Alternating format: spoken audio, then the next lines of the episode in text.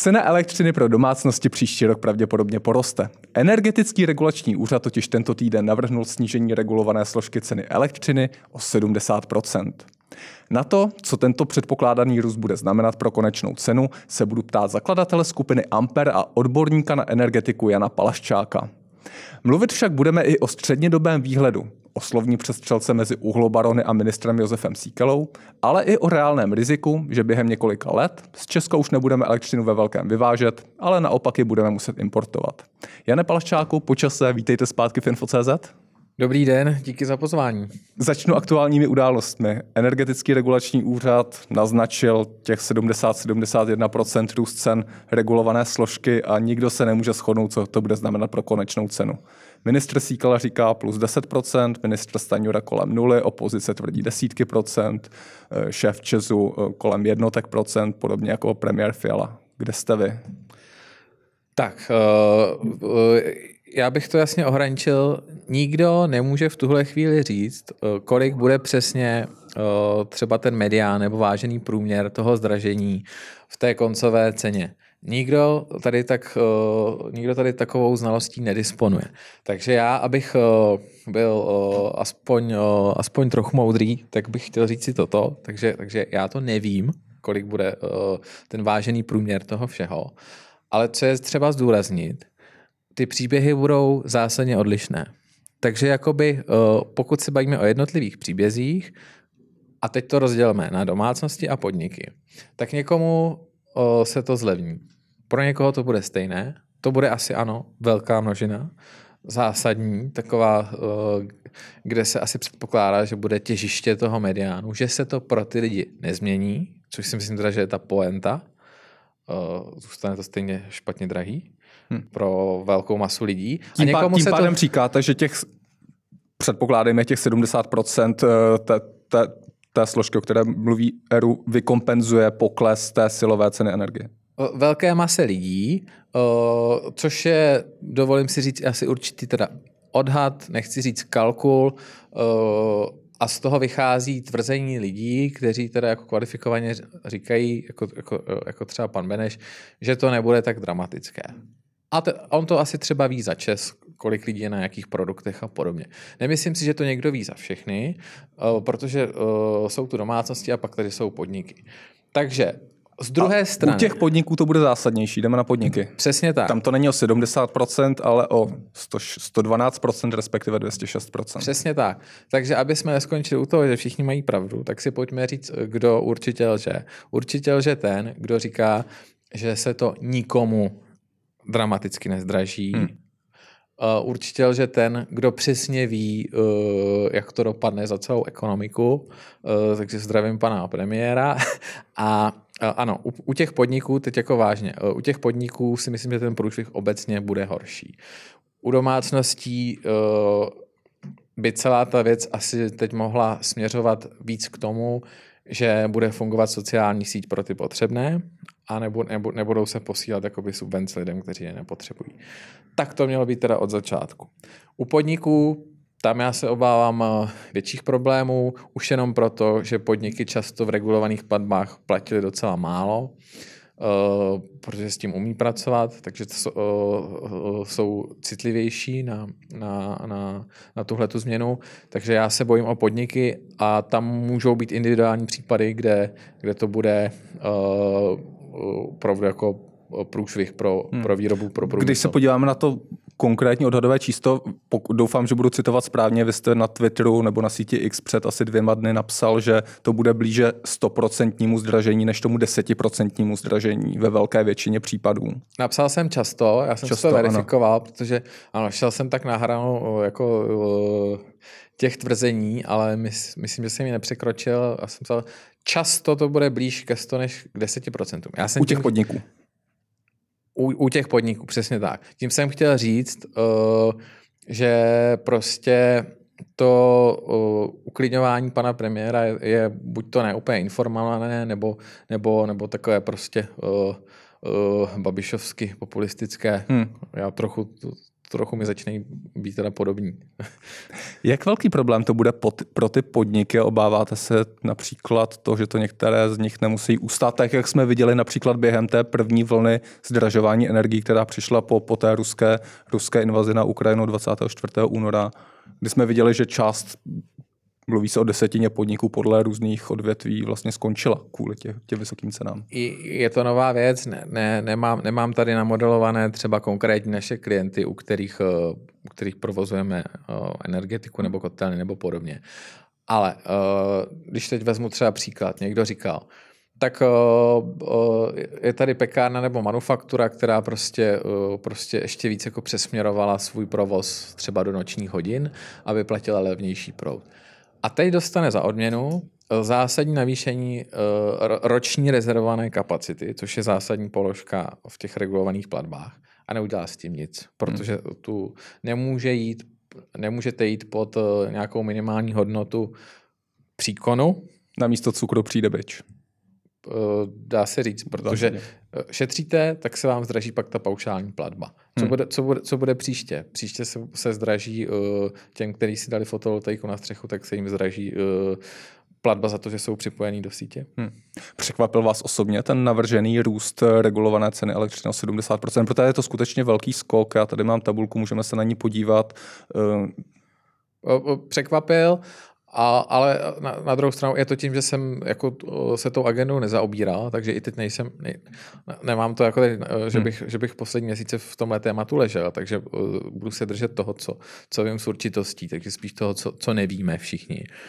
A překvapil. Když se na to podíváme blíž, tak už to tak šokující není, protože vláda, ano, jak říká minister Sikala, má pravdu, vláda dotovala prostě významně v loňském roce i ty regulované platby, to je jedna věc. Potom jsou tam prostě korekční, korekční faktory setrvačnosti a v té regulaci, když jde nahoru elektřina, tak jdou nahoru i, i ty platby uh, za, uh, za, uh, za sítě, když to, když to zjednoduším. Je tam spousta vestavených mechanismů, nechci zacházet do, do temných zákoutí typu krytí ztrát v sítích, protože to jsou velmi hmm. temná zákoutí české regulace energetiky, ale prostě ano, když se, když se loni prostě pokryli i, i třeba právě to krytí ztrát distribu, distribučkám a čepsu a, a, a další věci se zadotovaly, dalo se čekat, že to vyletí, takže asi ano, pokud bych v tom tématu jako jako ležel asi uh, hmm. v posledním roce, tak bych asi překvapen nebyl. Četl jsem i interpretaci, nebo setkal jsem se s interpretací, že Češi konečně si uvědomují, jak tvrdý pro ně bude Green Deal a že to je v zásadě tažené touto zelenou dohodou. Souhlasíte s tou interpretací? Určitě ne. Tady je potřeba si říct eh, jednoduchou, jasnou věc, kterou, kterou, kterou eh, říkám od začátku a platí, platí v ekonomické teorii. A teď teď nechme stranou jak uhlí, tak Green Deal. Hmm. Bavme hmm. se čistě, čistě, eh, že si to modelu, mod, modelujeme jenom na, na tom letom. Zavede se nějaký cenový strop. Tak co se asi tak stane? Vznikne, lidi si na to zvyknou, že se platí cenový strop. Uh, on je to dvojnásobek toho, co se platilo dřív. Takže dřív jste platil, řekněme, 5000 korun za megawatt hodinu doma, teďka se stropem platíte 10, ale jste rád, že to není 20, uh, jak hrozilo asi uh, dva týdny na burze předtím, než se zavedly cenové stropy. Takže jste rád, zvyknete si na to, nějak to zvládnete.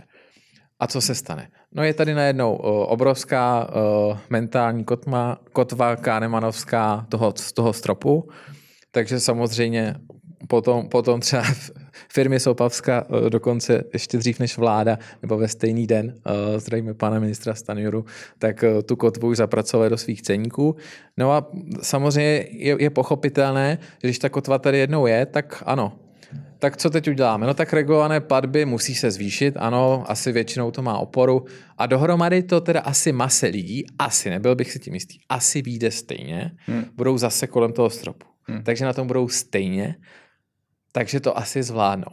A to, co já říkám od začátku, jakmile na jeden rok zavedete cenový strop, budete, budete mít tu cenu na roky na úrovni toho stropu. A to je ten průšvih. Takže ono se lidem nezdraží, ale ono se jim nezlevní. Zůstane to tak drahé, což vlastně Přesně je ta tak. věc, na kterou se v, té, v kontextu té diskuze úplně zapomíná. To Přesně jsou ty nové tak. normály, které jsou tak zrádný. Přesně tak. A, je, a ten, ten nový normál je na dvojnásobku hmm. s tím cenovým stropem. Hmm. Pojďme k nějakému střednědobému výhledu. Sledoval jste tu verbální přestřelku mezi ministrem Josefem Síkelou a v zásadě jako spoustou zástupců eh, provozovatelů uhelných elektráren, zástupcem ČEPSu, eh, rozvodné sítě a tak dál, ohledně toho, že uhlobaroni takzvaní vydírají českou vládu před zavíráním, eh, zavíráním uhelných elektráren během dvou, tří let. Sledoval jsem tu přestřelku ohledně, ohledně na nákupu těch, toho, toho plynárenského tranzitu. Tohle se s tím možná, možná trochu, trochu svezlo, protože tam byli jako podobní, podobní aktéři. Já bych teď ne, to neviděl jako nějakou aktuální přestřelku, já zase tady dlouho, já bych se na to díval uh, dlouhodobějc. No to, já jsem se o to chtěl odrazit, odrazit, protože aktuálně máme z uhlí 40% spotřeby energie, přibližně uh, elektrické energie. Uh, Provozovatele uhelných elektráren argumentují, že vzhledem k růstu ceny povolenky pro ně bude nerentabilní provozovat, provozovat provoz během dvou, tří, čtyř let. Pojďme, pojďme, Stát pojď, potřebuje vymyslet, co s tím. Pojďme to zjednodušit. Tady, tady, tady je spousta takových jako rámování a trošku jako, trošku jako nechci říct argumentačních úplně faulů, ale třeba jako rámování té diskuze, aby z jedné strany, z druhé strany, anebo z té zelené strany, ale já si myslím, že ta situace není až tak složitá. Uh, my, tady, my tady exportujeme naše uhlí uh, spoustu let a, a naše životní prostředí. A je to špatně, dělá to z nás banánovou republiku. Je to stejný, jako když vyvážíme surový dříví. Ten export Pojďme, je špatně. No ten export je špatně tím, když se na to podíváme tak, že to mezní co se exportuje, že, je, že, že je drancování toho našeho nerostního bohatství a že to uhlí, místo aby jsme si ho šetřili, tak, tak, tak ho pálíme a exportujeme. To si myslím, že je z jedné strany špatně. Z druhé strany, ale ono to je konzistentní, my se bez toho uhlí neobejdeme, my ho potřebujeme. Je nesmysl říkat, že k datu za pár let, že se z uhlí vystoupí úředně, to je jako druhý nesmysl. Nevěříte Takže... tomu vládnímu slibu 2033 konec uhlí? Já věřím tomu, že když se někde handluje nějaký termín, tak se dá, tak se, tak se, tak se na tom dá, tak se o to dá dobře handlovat a dá se na tom získat nějaká renta. Takže pojďme to nedělat. A, pojďme, teda, pojďme teda se bavit, bavit odborně o tom, že my potřebujeme uhlí dlouhodobě nechat ho pro naše děti vnoučata. Třeba s, s tím budou umět za sto let něco lepšího. A my nic jiného moc tady nemáme, než to uhlí. Že? Uh, uh, De facto okay, vůbec nic, moc nemáme, co nějaký týče energetiky. Litium, jo, ale přesně, máme toho v zásadě málo. všechno dovážíme ostatní. A je to nerostní bohatství státu, tak ať se nedrancuje, současně nesmysl říkat, že se bez toho obejde. My ho budeme potřebovat dlouho. Stačí se podívat do Německa, který vlastně otvírá znovu uh, jako uhelní elektrárny. Takže to uhlí budeme potřebovat, ale my ho budeme potřebovat ne, aby ta uhelná elektrárna, ten kotel jel celý rok. A my ho budeme potřebovat, aby se přitopilo prostě uh, v prosinci, v lednu, v únoru, hlavně v lednu, uh, když, když, když je prostě inverze nefouká, nesvítí, tak pak budeme potřebovat přiložit pod kotel. A na to potřebujeme kapacitní platby. A to prostě MPO, uh, nedělá s Havlíčkem, prostě uh, to, to, to, to tam neodpracovali a to, to teď dohání minister Síkela, aby jsme měli notifikovaný kapacitní platby. Potřebujeme rozumný kapacitní platby. To znamená a uhlí, připravené uhlí, uhlí, uhlí na zimu, přesně tak, na dalších 20-30 let elektrárny na zimu, který mají garanci, že mají nějakou platbu, že, že to nemusí hmm. zavřít a že prostě dva, tři měsíce si s nima přitopíme. To je celý. Na jedné straně tedy říkáte uhlí nechat pod zemí, na druhou stranu No, když potřebujeme. No, teď my ho potřebujeme pod zemí, aby jsme mohli příštích 30 let ho tam, ty kotle mít připravený hmm. a uh, nejdřív, si, nejdřív, si, nejdřív si přitopit třeba od prosince do února hmm. a za 20 let už třeba jenom uh, uh, v nějaký extrémní klimatické situaci, kdy v celé Evropě uh, nebude foukat vítr v lednu. Hmm. Jak by měl vypadat ten obecnější energetický mix Česka, pokud se podíváme například na ten rok 2030, 2040 a teď za předpokladu toho, že spotřeba energií v České republice poroste poměrně výrazně.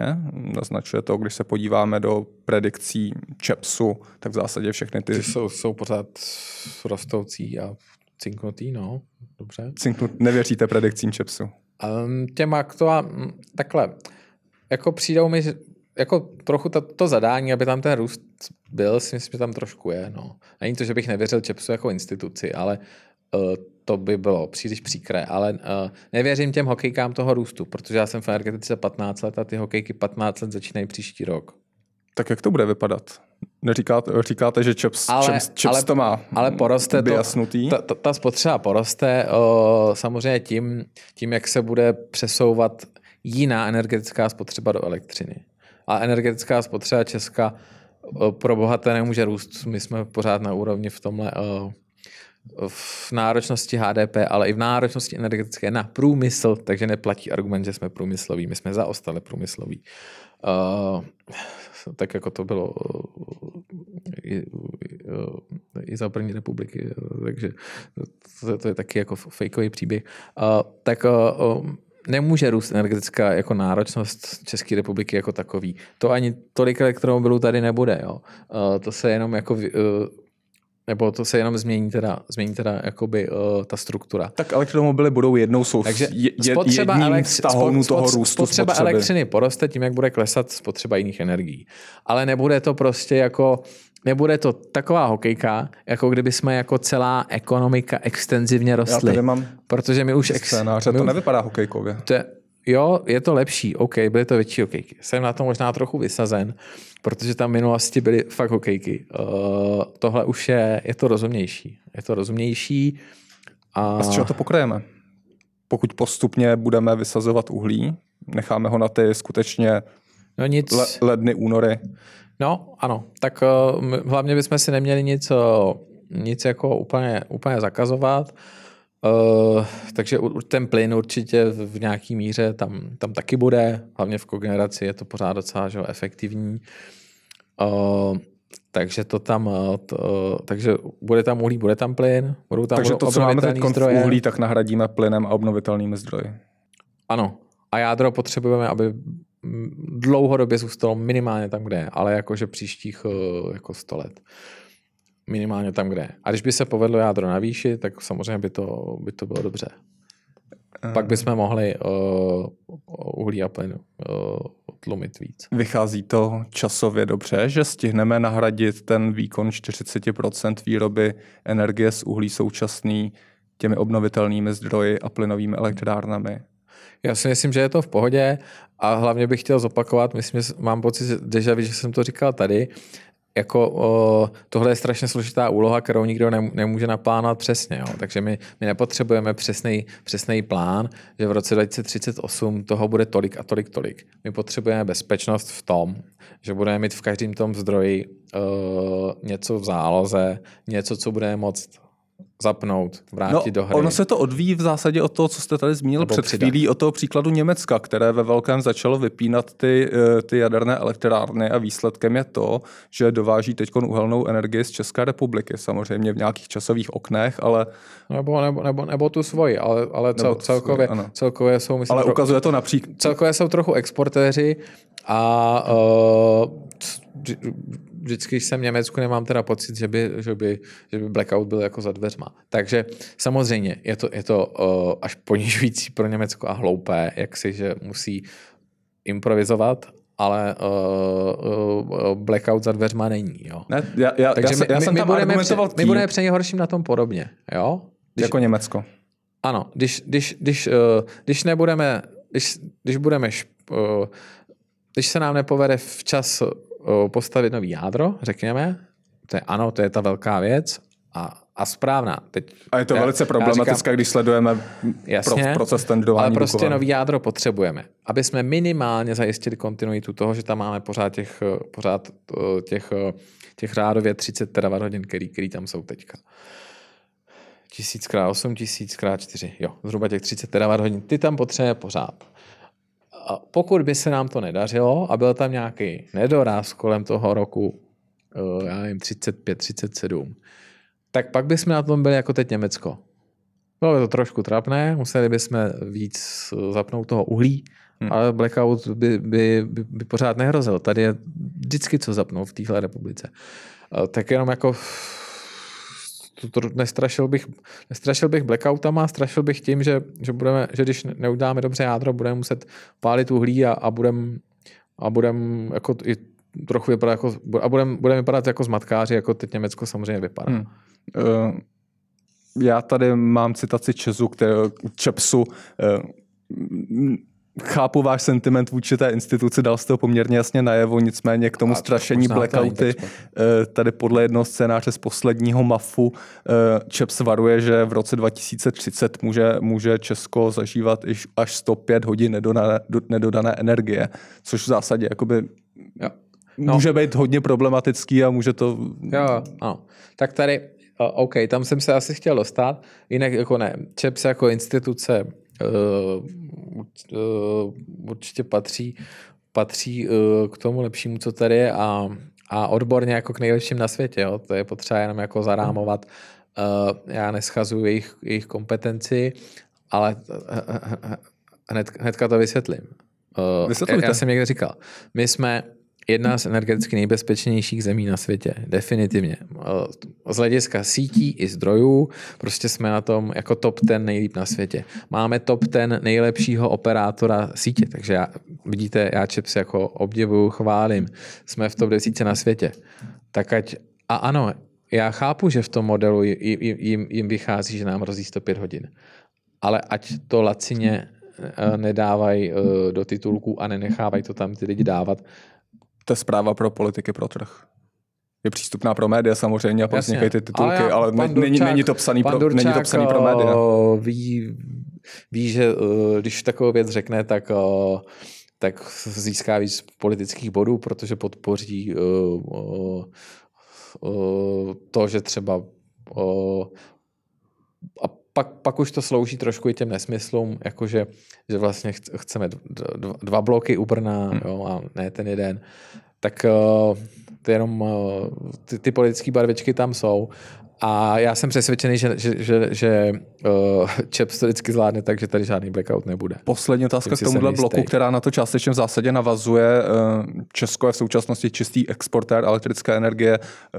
Nevím, jestli správně kolem 30% stále vyvážíme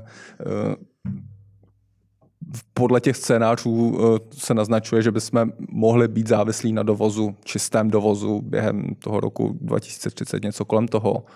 Je to podle vás reálné? Nebojíte se toho dovozu? A jak, velk, jak velký by to byl případně problém, ten dovoz energií? Byli jsme na tom jako Německo teď, jo. Pokud, pokud, pokud, pokud, pokud... Čep, Čep se to argumentuje, že, že ten počet zemí, které se stanou závislí na tom dovozu, bude růst a nebude odkud dovážet, dovážet případně, no, to bude příliš to je ale, to, je, to je ale, uh, to je pak jako uh, lineární model, modelování jako aktuálních trendů, uh, což je uh, čirý nesmysl. Že by, co je čirý nesmysl? Že by se ekonomičtí aktéři nepřizpůsobili a že by dalších deset let uh, jak si uh, nikdo nereagoval na, na toto riziko, hmm. které tam je. Nemusíme by... se tedy bát toho, že to ne, dopadne tím, ne, tím ne, scénářem, ne, před, před kterým ne, Nebude blackout, a jestli trochu dovezeme elektřiny a, uh, a když nebude odkud, tak prostě uh, zapneme zase víc těch uh, víc těch uhelných elektráren, prostě přitomně pod kotlem. Ty kotle tady budou, eh, tak jako je tady v každém druhém domě jsou nějaký jako kogeneračky, diesel agregátory. Hmm. Vláda Petra Fialy, když se posuneme trochu dál, zahájila velký plán zajištění, zajištění energetické bezpečnosti České republiky. Viděli jsme v posledních měsících, v posledním roce nákup Netforgazu, viděli jsme nákup plynových zásobníků, jedná se o Česu, o budoucnosti, což je možná samostatnější téma eh, ve sněmovně je stále Lex 6 2. Eh, jak vnímáte ty snahy o zajištění energetické bezpečnosti a ten nákup eh, teď s důrazem na tu plynou infrastrukturu? Tady si myslím, že ten virtual signaling během té energetické krize byl správně. Jo. Byla chyba dát tam ten cenový strop, protože ten je zneužíván tím způsobem, který jsme si popsali. Ale ten virtual signaling, my se postaráme, ne, nenecháme nikoho padnout sociálně, dobrý a uh, budeme jako, budeme se snažit, aby stát víc, víc to měl v ruce. Taky dobrý. Fajn. To psychologicky pomohlo, takže teď už můžeme být rozumný. Terminály v Holandsku prostřednictvím Česu. Dobrý. Nákup, uh, nákup uh, přenosovky na plyn v pořádku. Uh, komunik- komunikačně ne úplně dobrý, A, ta, jestli ta cena bude dobrá, to se teprve uvidí. Uh, jako já si myslím, že to mohlo být levnější, mohlo to být líp zkomunikovaný a tak dál, ale v principu je to dobrý krok. A teď zbývá No, počkejte, vláda, pokud se nepletu, za to platí 5 miliard, respektive ČEPS, s tím, že tam jsou zhruba 33 no, miliard. ještě tam šla nějaká dividenda uh, uh, těsně předtím, takže to se do kupní hmm. ceny by se mělo počítat, tak to už jsou právě ty, ty věci, které kdyby hmm. možná vláda odkomunikovala sama, že to, Takže stálo, vidíte, že, to, že to stálo trochu víc a že tam jsou dluhy, tak by se to nemusela schytat z druhé strany. Jinými slovy, vidíte chybu, chybu v komunikaci toho nákupu, ne v podstatě toho nákupu jako samotného.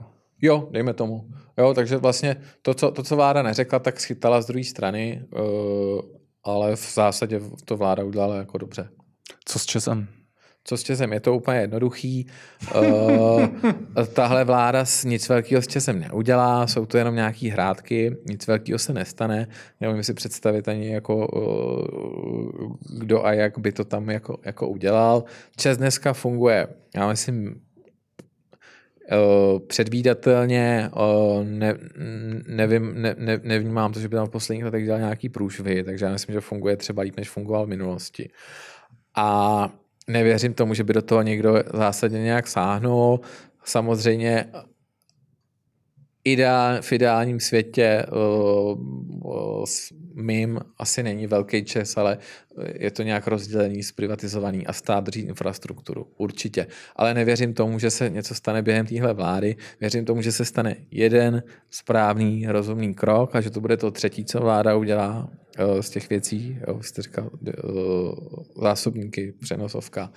A, a to, že aktivuje podle smlouv, smlouv s Čezem ten článek, kdy může zatím ještě za dobrou cenu odkoupit od Česu eh, společnost eh, jaderná elektrárna Dukovany 2 a tím dostane pod kontrolu jaderný tender a dostane ho z té potenciální trapné slepé uličky a dojde více méně mezivládní dohodou k výběru hmm. dodavatele buď jednoho nebo nějakého koncenzu. To naznačuje takovou pragmatickou tří. cestu, která je v zásadě potřebná tak. pro to, o čem jsme se tady bavili těch posledních 25 minut, aby tady byla nějaká výroba elektrické energie. Přesně tak. V současné a tohle, situace... věř, tohle věřím, že to, to je v silách této vlády a věřím, že to udělá a že tím se opravdu, a že se dostaneme v tom jaderném tendru na uh, na rovinu, jak by řekl Karel Havlíček, Ježíš Maria, si vzpomněl na ten pořád. Uh, a, a že, že prostě ne, nebude, nebude se mlžit o těch cenách a to rozhraní. Teď se mlží jestli, o cenách. Samozřejmě. A, a jestli, jestli, vláda nebo, jestli, jestli vláda nebo Čes, ten ping-pong mezi tím, kdo vlastně rozhoduje, ten ping-pong odpadne. Uh, Čes tam bude dělat tu svoji práci odbornou. Samozřejmě v té firmě je 200 lidí, to by pro tak není špatný. Samozřejmě Čes dál musí jako dělat tu práci, kterou dělá a, a, a určitě ji odborně dělá dobře, ale ať je jasný, že, to je, že, že ten projekt drží stát. To je to celé, co má vláda ještě stát. udělat a já věřím, že to udělá a že to zvládne. Pojďme k těm počtům, které nesedí za vás. V čem no nesedí? tak nesedí. Oni vlastně sedí, jo. Ale tak říkalo se, že to bude za 40-60 euro, teď 70-100, ale to je jako virtuální cena, jako kdyby ta elektrárna že ho začala vyrábět zítra. No, Co je realita? Jo, realita je Hinkley Point, takže jestli Hinkley Point měl cenovku 150 a teď má 200 a teď jako e, e, euro, dolar, libra, jo, hmm. uh, nebo, nebo ten americký, to je realita. Uh, uh, takže uh, Jinými slovy, Dukovany dávají smysl při, při, cenách, při cenách energie 200, 200 eur na megawatt hodinu. No a takové ceny tady za, za, za 20 let budou protože teď jsme, teď, jsme, uh, teď jsme na příští rok nad stovkou, tak za 20 let budeme na dvou stovkách, takže Dukovany se vyplatí v té nové letové hladině. Pojďme k vaše... je docela zásadní, protože před tou energetickou válkou to tak um, nevycházelo, si myslím, spíše. Krátká, to vychází, potřebujeme to. Krátká rozčelová otázka, modulární reaktory, ano nebo ne? Budoucnost ano nebo ne? Protože Samozřejmě... tam ta cenovka vychází podobně, 150, 200, tam to už vůbec nikdo nemůže vědět. Tady aspoň jako když si objednáme něco od, od funkční firmy, tak tak víme u toho velkého reaktoru, že se na 200 dostaneme. Jestli modulár bude 100 nebo 400, pro boha já to nevím. Pojďme jít oběma cestama paralelně, prostě potřebuje tady minimálně ještě teda jeden velký blok a pojďme makat na tom, ať prostě řeš, řeš je zabudovaná, což si myslím, že se na tom bude, do, pracuje dobře, čest, řeš a vůbec celá naše jaderná tradice, ať je zabudovaná, ať neopouští samozřejmě know-how těch velkých bloků, ale ať je zabudovaná řekněme, v těch relevantních streamech na SMR. My vlastně nevyvineme, tak jako nemá, který by se světově prosadil, takže pojďme zase Máme tady dvě želízka v ohni, tyhle ty, ale... jako chiméry. No, ne, to je skvělý a já to vůbec neskazu, ani nejmenším. Ale pojďme cílit na to, že prostě uh, uh, budeme třeba pro, pro jednoho výrobce SMR důležitý subdodavatel v něčem, pro jiného v něčem chápu, jiném. Chápu. A že budeme nepostradatelní, protože v tom dodavatelském řetězci. Chápu, to tvoří energetickou bezpečnost. A to i teda Evropa, jestli tady se nebojíme o Evropu energi- s energiemi, to Evropa potřebuje, uh, aby jsme tady měli ty technologie. A Evropa na to zapomněla v té době před 10-15 lety. Kde, pořád kde... do, já nechci pořád instalovat čínský panel, já chci instalovat eh, český nebo evropský solární panel. Eh, pojďme v posledních dvou, třech, čtyřech minutách k vašemu biznesu. Vy jste nedávno oznámil, že vám po pěti letech skončily, doběhly konkurenční doložky po prodeji eh, Ampere Marketu skupině Bohemia Energy. Eh, teď jste volný. Jaké jsou vaše plány?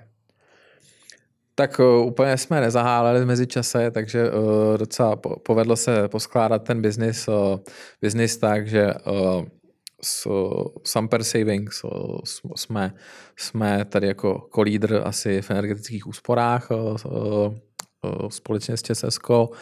Eh, teďka, teďka, teďka budeme dělat eh, za, za miliardu projekt eh, v Brně v nemocnici ve svaté Aně, takže práce jako na kostele. Energetická úspornost. Energetické úspory. O, o, o, máme elektroinstalační firmu, kde, kde je 100 lidí. Stavíme obnovitelný zdroje, hlavně fotovoltaiku v Česku, v Polsku. Vrhnete se zase do prodeje? Po tom, co vám doběhly ty konkurenční doložky? Eh, je to v nějaký míře je to nevyhnutelné, eh, eh, je to podmínka nutná, nedostačující toho vytvořit na podruhé komplexnějšího, odolnějšího hráče té, té, té moderní decentralizované energetiky, vzít si, v tom, vzít si v tom nějaký leadership, takže vracíme se do obchodu s elektřinou a vracíme se v situaci, kdy je tady opravdu malá konkurence, logicky, takže nemám to teď za zlé těm velkým hráčům, vzniklo to tou celou situací. Je tady spousta nových výrobců, samovýrobců, celá ta cenová hladina je vyšší a my máme kolem toho obchodu s elektřinou uh, jakoby uh, řadu těch dalších, řekněme, uh, částí ekosystém. toho, Přesně tak, ekosystém. Nejenom jako uh, řetězce přidané hodnoty, ale ten ekosystém. Hmm. Takže uh, máme několik, několik, několik zase fází, anebo možná článků těch ekosystémů, které do toho chceme přidat. Nepochybně tam patří obchodování té elektřiny od těch výrobců. To můžu říct rovnou. A, a ty dlouhodobé kontrakty mezi, mezi výrobci a trhem. Čím začneme? A uvidíme, uh, uh, jak se dostaneme daleko, eh, ale vnímáme to i, vnímáme tu velkou poptávku koncových klientů, kteří, chtějí, kteří nechtějí eh, zůstat eh, na cenovém stropu na věčné časy. Říká Jan Palaščák, zakladatel skupiny Arper. Děkuji, že jste přišel do Infotalks. Naslánou. Díky, hezký den.